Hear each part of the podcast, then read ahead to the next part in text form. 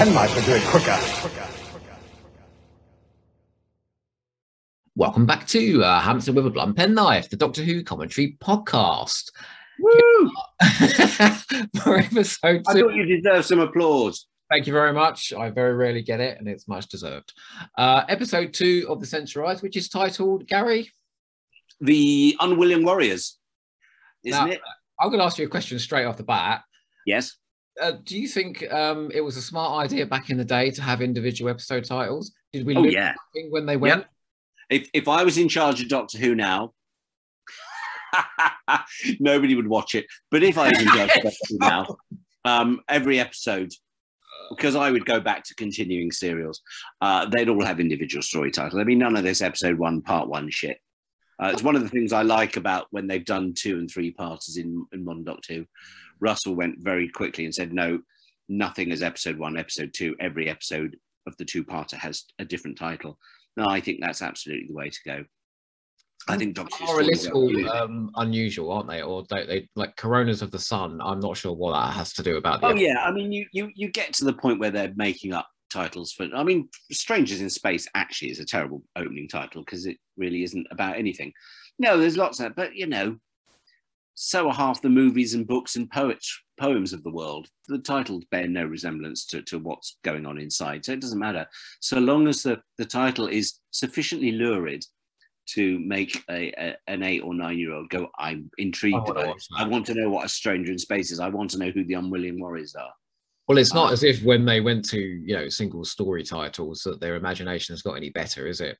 The No, no. But then you do have, I will say, you know, you do have fan. The bottom line is, of course, we have six great story titles here. Let's say, I can't remember what they are, but let's pretend that they're all great. Because The Sensorites is actually the world's most boring title. yeah. You know, at least by the time you get to the point where they're doing episode one or part three or whatever, we have things like Terror of the Zygons and the Talons of Weng-Chiang and the Robots of Death, you know. So the overall story title tells you there's very few bad Doctor Who story titles from sort of this mm, Troughton era onwards. They're, they're all pretty good story titles that will at least pique your imagination. I, I would suggest that perhaps Sharda and Castrovalva and Frontios and Logopolis Yeah. probably aren't great story titles. I was going to say, what about City of Death? Great story title. If only it had been about a city of death instead of a city of chickens and, and paintings and the Louvre looking like it was somebody's living room. you are living up to that reputation today. Do you know that? I've got to I've got to maintain this hatred, haven't I? Because otherwise I have nothing in my life. I have to be known for one thing, it's hating City of Death. There's nothing Otherwise, just- about me apart from my hatred of City of Death. Yes. I Yes. refuse to believe that. Okay. Shall we skip into episode two? Let's skip into episode two. Hey, our count is in in five, four, three, two, one. Off we go. I'm going to hit you with another question. Yep. Okay, this is a bit of a long-winded one, and if you knew the gentleman that sent it, you'd understand why. Uh, the Sensorites came back into everyone's consciousness when the toys were released last year. Which other classic alien monster character would you get a similar release and loving reappraisal? I have long, long, long been campaigning that what we need is a set, a, a character options set, a nice B&M, or better still, a character options website exclusive that is a Zarbi, a Menoptra, and a Venom Grub. Yes. I would be the happiest human being on this planet the day I got my hands on those. I have to say, I was an extreme, uh, extraordinarily happy human being the day I got my sensorites and my Voords. I was just like, I, well, you managed I to am find one. 58 years old and I'm excited to hold in my hand a Voord and a sensorite dolly, you know, because we didn't have those when I was growing up. You haven't wasted uh, your life, yeah. I'm telling you. A wet planet set. Oh, yes, please. Isn't there a Zarbi out there though? Can't you? No, no, no, nobody's done a Zarbi. Magic. Idiots. I also happen to say I think you could do the Zarbi and the Menoptra on television today as well. Um, and they wouldn't Oh. take much updating, but they would look bloody amazing. What as um, practical effects or? Yeah, stick them in a new series. I, I think they'd look fantastic. the makeup you could now do on the Menoptra, and I have to say, I think the make the Menoptra were fantastic for 1965. But you could really do something very clever with prosthetics and, and insectoid faces now, or butterfly faces for them. And you'd make the Zarbi look terrifying. Could you imagine that massive cancerous web in the CGI? That would be amazing. Yeah, it'd be brilliant. Oh, you see, let's remake the Web Planet. Let's forget making new docs. Sorry, Russell, we're going to forget making new. we're going to do a remake in, in 2023 of the Web Planet. He hasn't forgotten about a it. You know. winner. He mentioned the Isop Galaxy and Bad Wolf, didn't he? Absolutely, absolutely. And of course, we mentioned the the sense sphere in in um, Dude. Planet the Ood. Hmm. There's a question about that later, I think, as well. Okay, so John's having a terrible time right now. He's having a terrible time. I feel very, very sorry for him. But oh god, that is that's a real acting performance. He's so good. Everyone's so- looking at the camera. Well, he isn't. He's looking just slightly off camera left. Uh, but yes, it, it's an interesting way of giving a performance. But it works for 60s television because if he'd been looking at Ian and Barbara, sorry, Ian and Barbara, if he'd been looking at Susan and Barbara, you wouldn't be able to see his face. And the cameras in those days couldn't go and do over the shoulder shots and reaction shots. So really and truly, it is very proscenium. Everything is either played to the front of the house or the back of the house. Here we've got a sequence with three people with their backs to the camera. That's fairly dodgy acting. Turn around, William Russell. Turn around. Don't let the doctor talk to you like that. Um, It is. A, it is a fact in. I think it invades seventies as well, where you have those shots, those Caves of Androzani shots. You know, with Chellak and the Fifth Doctor behind, and they're Yeah. both- they're talking to each other, but one's talking to the other's back because everyone's talking to the camera.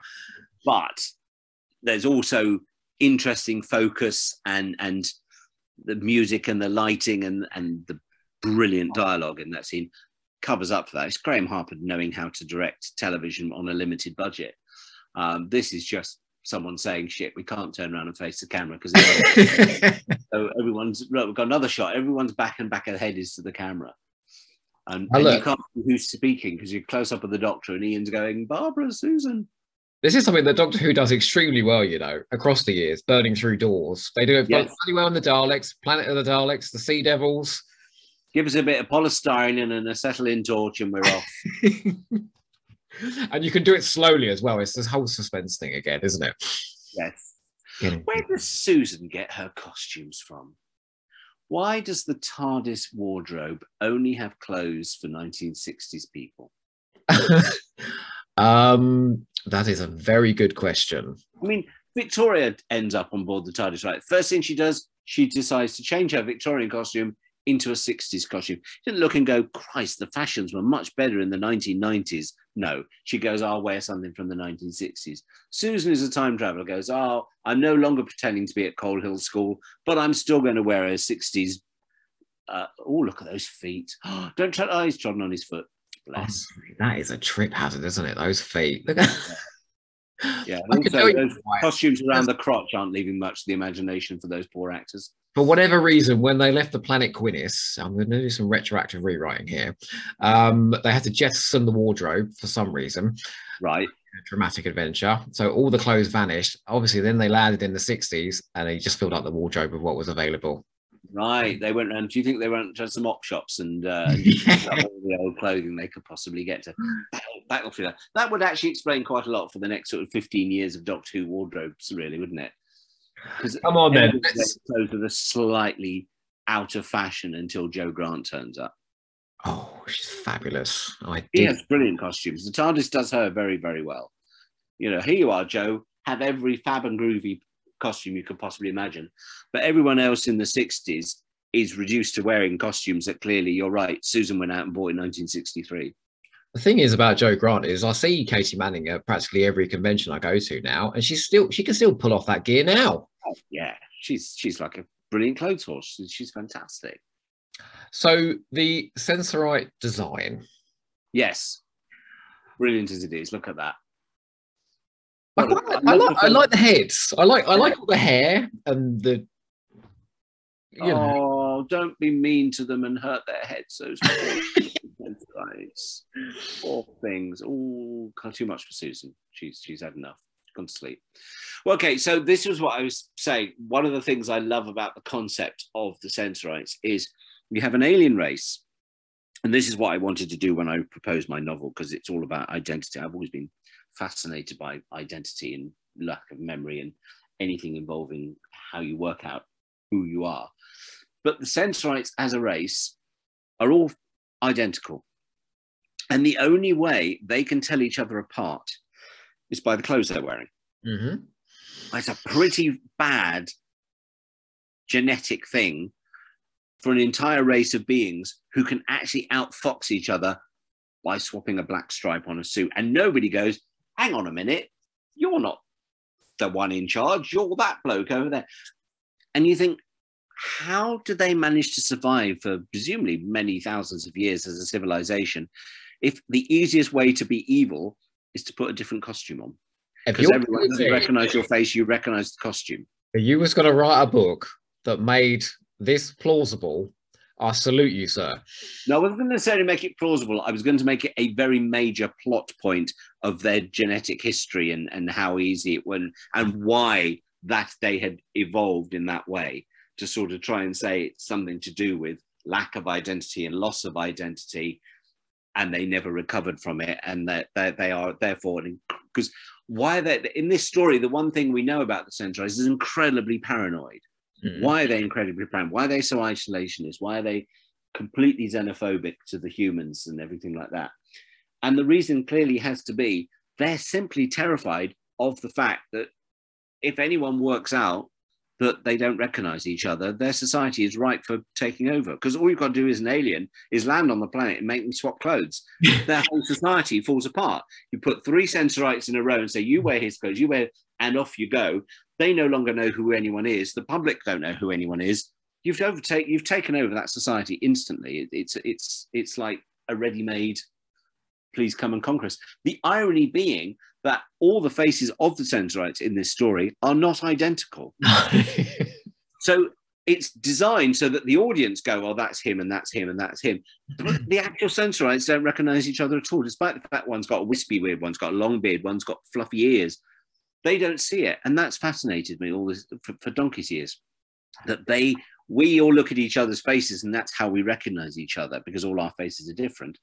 Their faces are all different, but that's not how they recognize each other. It's only by what they put on first thing in the morning Whoa. which also means a bit like Albert Einstein, you've got to have a, a wardrobe with about 350 identical costumes to get you through a year. Um, but yeah, Yeah, I love them. I think they're great. Still publishing they're- BBC books, you know. They Yeah. missed a trick with that one, didn't they? Yeah, yeah. They should have snapped my hand off for that, but instead they went, yeah, no, not the Sensorites. No one cares about Sensorites. I know it's a shame, isn't it? It is a shame. Okay, Carol and is it Carol and no, it's not Carol and John, is it? Carol, yes, it's Carol. Um, they're they're a couple, aren't they? And Carol and John. at the end, Yes. they head off into Yes. the metaphorical sunset. Uh, do we think they're going to have a happy life together? Of course they are, because they've been rescued by Doctor Who and his friends. Well, Of course they're going to have a happy life. reading. I have He's been cured of his madness.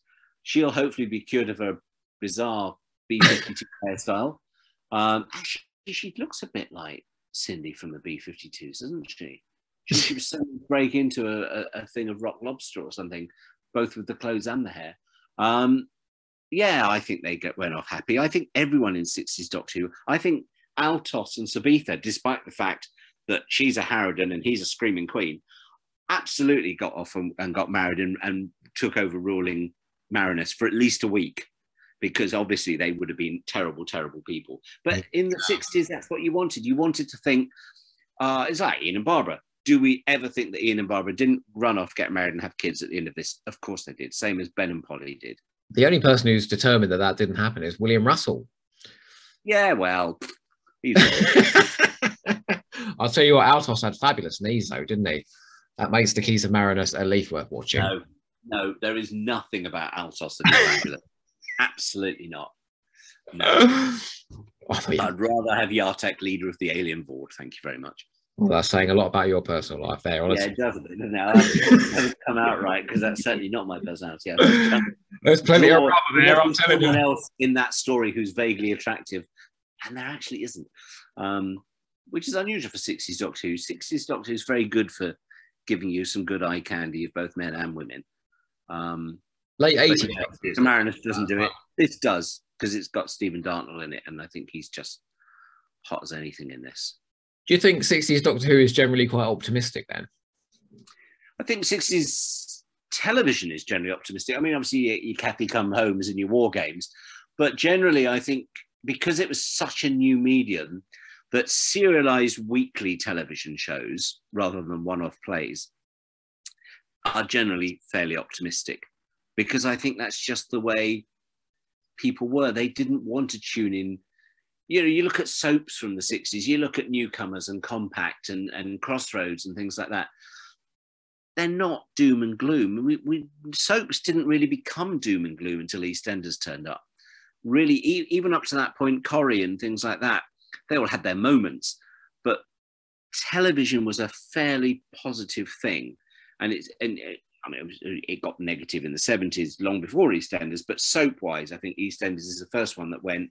We're going to be gritty and we're going to be harsh. And Brookside very quickly, because its first few years had been equally as even for all that Channel 4 wanted it to be, the first few years of Brookside is actually quite chirpy and soapy. Yeah. Um, and it's after EastEnders comes along and it's like, Christ, we need to start burying people under the patio, don't we? And and, and equal, got to fight with uh, with EastEnders. But in the 60s, newcomers and crossroads and, and all of those sorts of things, compact, were terribly bland, if you like, but they got you watching every week because you just cared about the characters.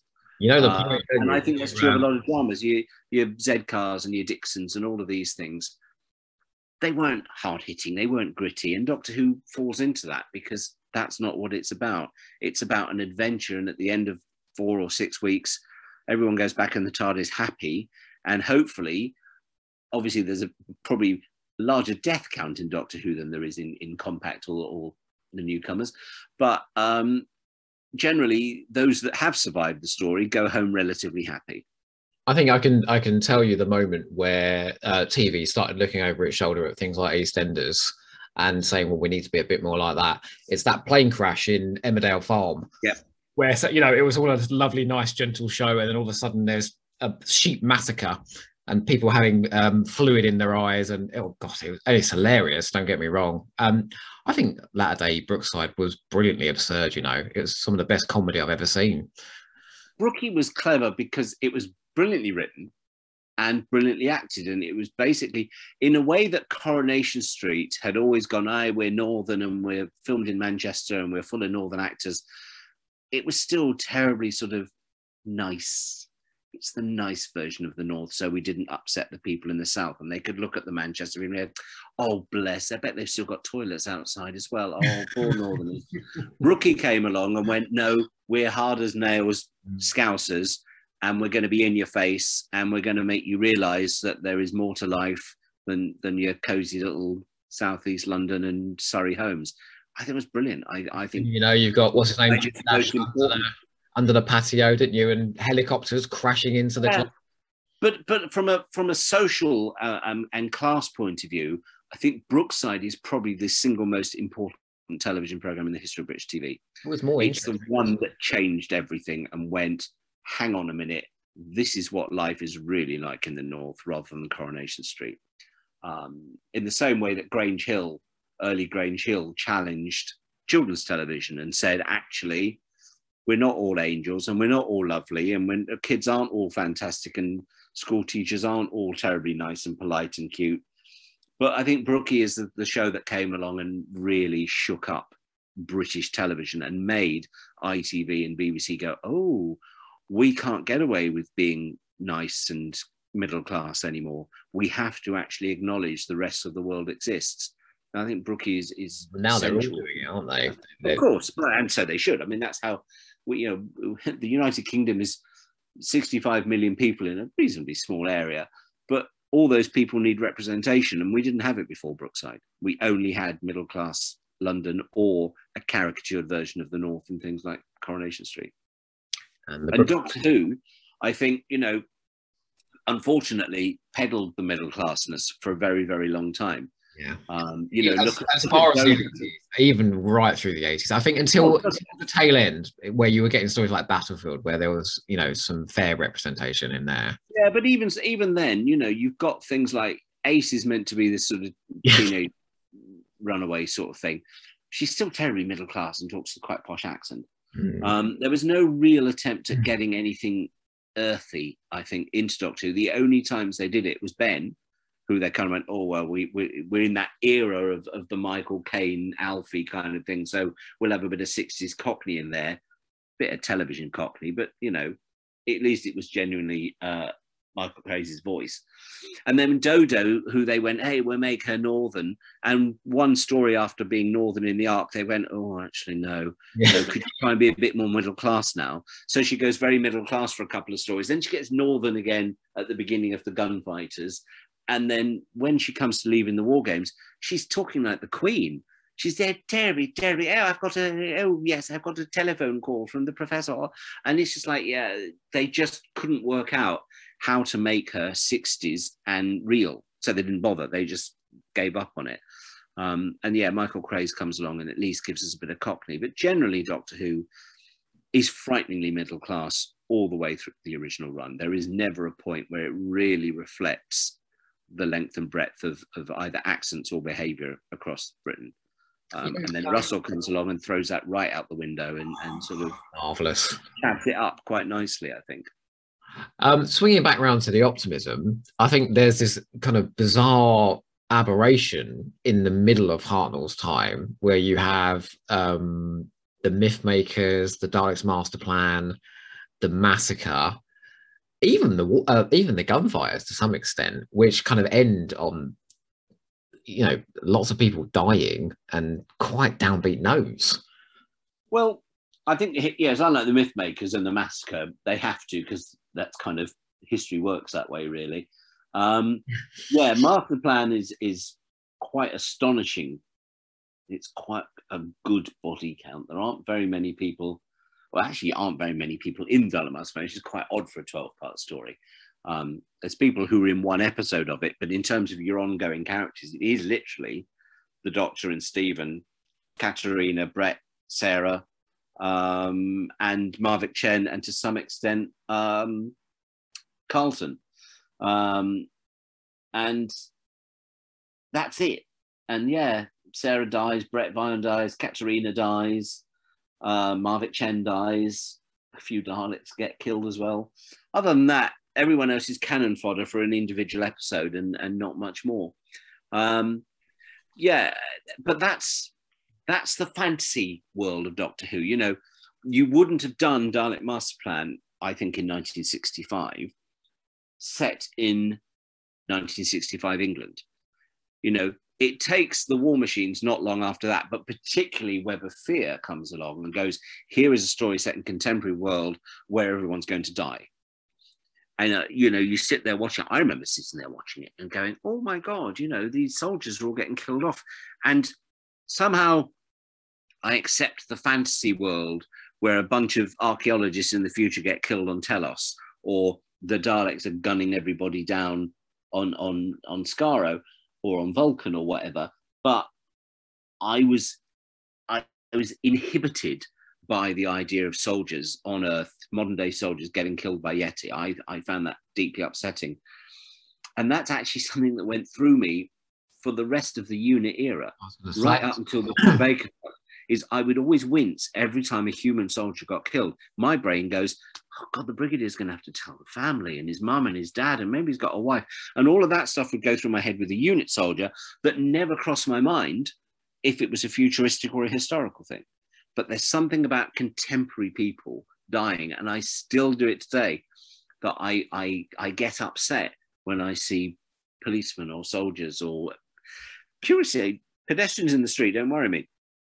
But if it's someone who is somehow become cannon fodder in a battle sequence, uh, firing guns, I, I there's a little part of me that goes, "Oh, don't don't kill the soldiers, don't kill all those people because that's somebody's son or daughter. Um, been but very I don't think that it- it's the um, future. Resurrection of the Daleks. Then the, the body count in that is phenomenal. It's one of the reasons that I'm not a big fan of Eric's writing, um, because I, I I think something like Resurrection and Revelation is the same, and obviously I have very little time for Earthshock. Eric doesn't treat death as something terrible, which is ironic that that Tegan leaves because of all the death, but it's so utterly out of nowhere because she's seen far more death and far worse death in her previous stories. She didn't get to know any of those people particularly. We didn't get a chance to know them, and and it Eric Saward's writing, I think, suffers from this thing that I'm bored of this character, so I'll kill them, rather than this character either needs a part in this story or I'll get rid of them and I will write them out and put you know, do something different. And he just goes, eh, he treats everyone in Earthshock and Resurrection and Revelation as pure cannon fodder. Cybermen as well. Like that's how he resolves Yeah, a lot, isn't yeah. it? By murdering them. But Attack of the Cybermen is just doesn't even have a story. So, you know. um, whereas the visitation, which I think is Eric's crowning glory, um, other than the, the deaths at the beginning, actually nobody dies in that story until the three aliens get killed at the end. And bless them, the, the cute little alien that gets shot and grabs his crotch and falls over and Tegan dies. batters one with a gun, doesn't she? Yeah. Bash, bash. um, but you know, I, death death for me has to be earned. It has to it has to have a resonance. So something like the Web of Fear, each of those soldiers' deaths has a resonance because you've got to know them over the episode. And when you get to an Eric Saward story, I always find it doesn't really matter. I'm not upset that that everybody dies, and that's why Tegan runs away upset because we didn't care. Their their, their death was so utterly unnecessary and unimportant. It didn't move the story on. It just, oh, I've run out of lines for this character. I'll kill him off then. There's one death you know, in a science fiction story um, in Rusty Davies's time. I, I think it is one of like the standout deaths in Doctor Who, and that is Linda with a Y. Yep. Parting of the Oh, the worst death of all. It is Never have happened. chilling, isn't it? And I wept at that. I just thought, no, you can't kill her off.